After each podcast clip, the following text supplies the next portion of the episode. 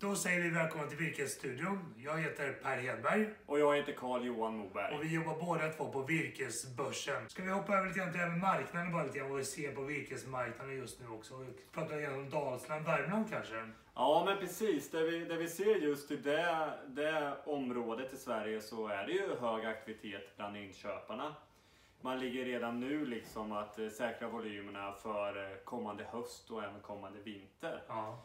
Eh, Så att där är man, man på. Det ser, har vi ju dels hört när vi pratar med markägare men det ser vi även på de annonserna som, som vi haft ute i området. Ja. Och det är intressant liksom, för vi vet att det finns ju en stor massa vedköpare där uppe där. Ja. Men sen har vi ju sågverk då både norrifrån och söderifrån som Ja. är uppe och köper i området. Vi roar oss ibland med att gå igenom alla de här prislistorna som en del bolag publicerar. Där kan vi se att de börjar skruva ner framförallt på sågtimret. Mm. Är det någon generell trend? Vart ser vi konjunkturen? Ja men det är ju egentligen den allmänna konjunkturen för trävaror liksom att, Ja. det, att det är på väg neråt liksom. Ja. Har varit där ett tag. Eh, så nu börjar man se justeringarna i prislistorna. Ja. Däremot har vi inte sett några justeringar i massavedspriset än. Nej. Men om vi går till vårt eh, grannland i öster, Finland där, så har ju massapriset gått ner här. Ja, för där pikade både sågtimmer och massavedspriserna pikade under eh, december, januari någonstans. Mm. Då. Sen har de rört sig lite grann Mm. neråt från det. Och det är ingenting vi har sett i statistiken, den offentliga statistiken i Sverige ännu. Nej, Men det är väl vår känsla kring var marknaden befinner sig just nu. precis. Så man, man, man skulle inte vara så förvånad om det kommer justering på massapriset här under Nej, året. nej, jag håller med. Det här med virkespriser och vikten utav att jämföra olika bolag. Jag visar en graf här nu som visar tre stycken olika skogsägare i samma region. De är tillräckligt stora för att kunna jämföra sinsemellan. Och uppenbarligen tillräckligt stora för att visa offentliga priser också. Då. Mm. Och det här är på en virkesintäktsnivå. Och då ser vi att mellan bolag 1 och 3 så skiljer det 200 kronor per M3 Mm. FUB. Mm. Hur kan man förklara en så stor skillnad i hur mycket de får in från virket som de säljer? Nej, men det är ju aktiviteten i virkesaffären. Ja. Hur man är ute och jobbar aktivt och konkurrensutsätter sitt virke. Och det här är ju någonting alla ska göra. Ja, Men om man tittar på den här jättestora markägaren så har ju de egen personal, egen stab och sånt kan göra det. Ja. Och det kan ju inte den privata markägaren med 50 hektar i Halland ha samma förutsättningar. Men jag tycker att elegansen med en digital plattform som Virkesbörsen är att även den lille enskilde skogsägaren kan nå ut och komma ut och nå till de mest välbetalande virkesköparna. Precis, precis. Ja, men så är det ju och speciellt nu som vi nämnde innan nu att det är en liten nedgång i virkespriserna och sådana saker men vi vet att en skog behöver skötas och åtgärder behöver göras. Ja, Trots att det kanske är lite ner, men då är det ännu viktigare att jobba konkurrensutsätta sitt Absolut. virke.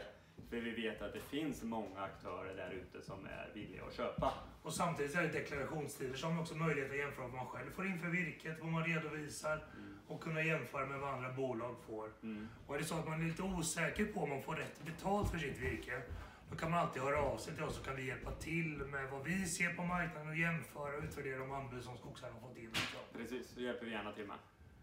Bra. Du skulle prata lite om det här med bränsle också, vad vi ser på den marknaden. Precis, nej men det är ju intressant nu att vi blir ju kontaktade av eh, bränslebolagen här som börjar inse att virkesbörsen är en bra plattform att skaffa råvara till dem. Ja, Sen är det ju så att de har ju en väldigt hög förbrukning liksom. ja, Ja, men runt eh, 150 kubik, det är väl vad en stor panna gör åt på ett par tre timmar. ja, Så att nu pratar vi stora volymer, men det är intressant att se liksom hur de kan komma närmare markägaren och göra affärer direkt. ja visst. Och som markägare kunna nå direkt till den här slutkonsumenten som har behov också Ja. av det här bränslet. Då. Ja, men precis. Och tittar man på hela liksom, om hur, hur, hur den här fjärrvärmen, biobränslet framställs då, som det är ett klimatsmart alternativ. Ja, Då tycker jag också det är viktigt att se att man kanske kan hålla ner transportavstånd Ja. på de bitarna. Liksom. exakt. Man måste se helheten i det hela. Och på tal om det här med klimatinvesteringar så kom det en rapport här förra veckan om att nu ska också en del av flygbränslet substitueras mot förnyelsebart bränsle. Mm. Och då är det många som blickar till skogen. Skogen ska räcka till väldigt mycket kan man konstatera framåt. Ja, alla gånger. Ja, men, eh, skog och lantbruk kommer ju vara, är och kommer att vara väldigt betydande liksom, Ja. i omställningen som sker. Och tittar man även mot lantbruket så kommer vi behöva ha den åkerjorden till att producera mat. Ja, Inget snack om saken. Så att skogen är ju den där man kommer att nyttja, tror jag, mycket till bränslebiten. Det till att då ska skogen räcka till att substituera bränsle som är fossilbaserat, våra plaster, textilier. Det är liksom en lång lista på olika saker som skogen ska räcka till. Ja, och samtidigt så, eh, så, så byggs det mer i trä. Ja. Med bara framtagna det här KL-trät då, där man kan då eh, limma ihop sämre kvaliteter som kanske man inte hade sågat innan. Nej, precis. Eh, det innebär att då går det åt mer råvara dit. Så att eh, än en gång grattis till er skogsägare. Ja, men det verkar bli, kunna bli en bra investering att äga skog. Ja, alla gånger. Men det tycker jag vi tackar för idag. Är det så att du har frågor, funderingar eller kanske tips på några ämnen som vi borde ta upp här i Virkesstudion kan du alltid skriva till oss på virkesstudion virkesborsen.se. Tack så mycket för idag. Tack, hej!